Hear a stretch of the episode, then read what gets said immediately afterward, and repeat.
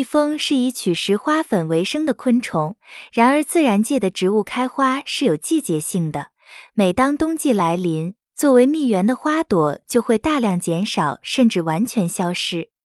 为了在冬天不至于挨饿，蜜蜂必须把平时采集的花粉储存起来，而新鲜的花粉不可能长期存储。只有将花粉酿制成不易变质的蜂蜜储存起来，才能满足日后蜜蜂自己及繁育后代的需要。这同农家将新鲜蔬菜加工成咸菜、泡菜储存起来是一样的道理。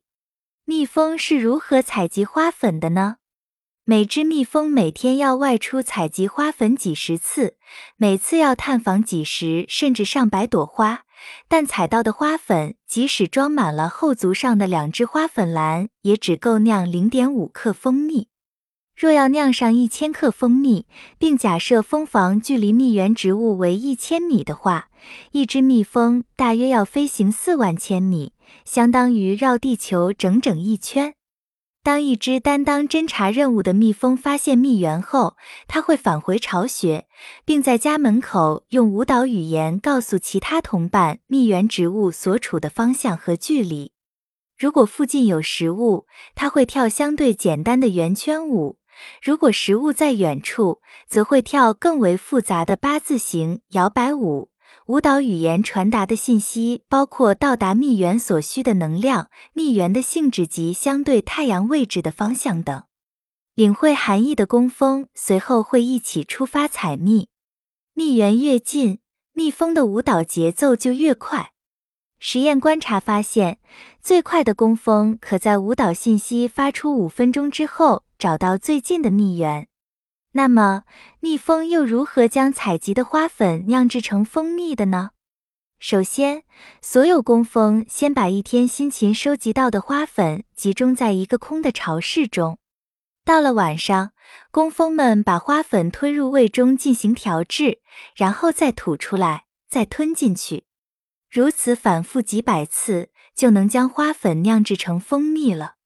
人工饲养蜜蜂时，养蜂人会经常不断地从蜂巢中取走蜂蜜，造成蜂巢中的蜂蜜始终处于匮乏状态。这样，只要蜂巢周围有蜜源植物存在，工蜂就会不停地出去采集花粉，酿制蜂蜜。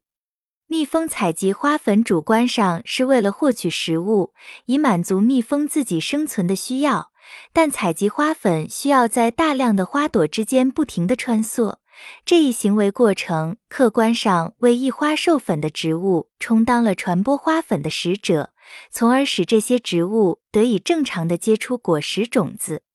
世界上有两万多种蜜蜂，全部是喜花的。蜜蜂和花朵在长期的演化中配合默契，互利共生。依赖蜜蜂传粉的植物，经常有鲜艳的黄色或蓝色、香甜的花，花瓣上具有肉眼看不见的蜜标线，能把传粉昆虫引导到花朵上。蜜标线只能在紫外光下可见，这是自然界物种之间协同进化的最好典范之一。蜜蜂传粉浪费花粉少，要比蜂媒传粉的效率高得多，是最重要的传粉昆虫。蜜蜂酿蜜主观上不是为了香甜满人间，但客观上却在为人类造福。除蜜蜂之外，还有其他蜂类，如雄蜂、黄蜂、蚂蚁类、蝶蛾类、蝇类、甲虫类和蓟马类等大量昆虫，也为植物提供传粉服务。据权威估计，全世界的传粉昆虫每年直接和间接为人类创造的价值高达一千亿美元。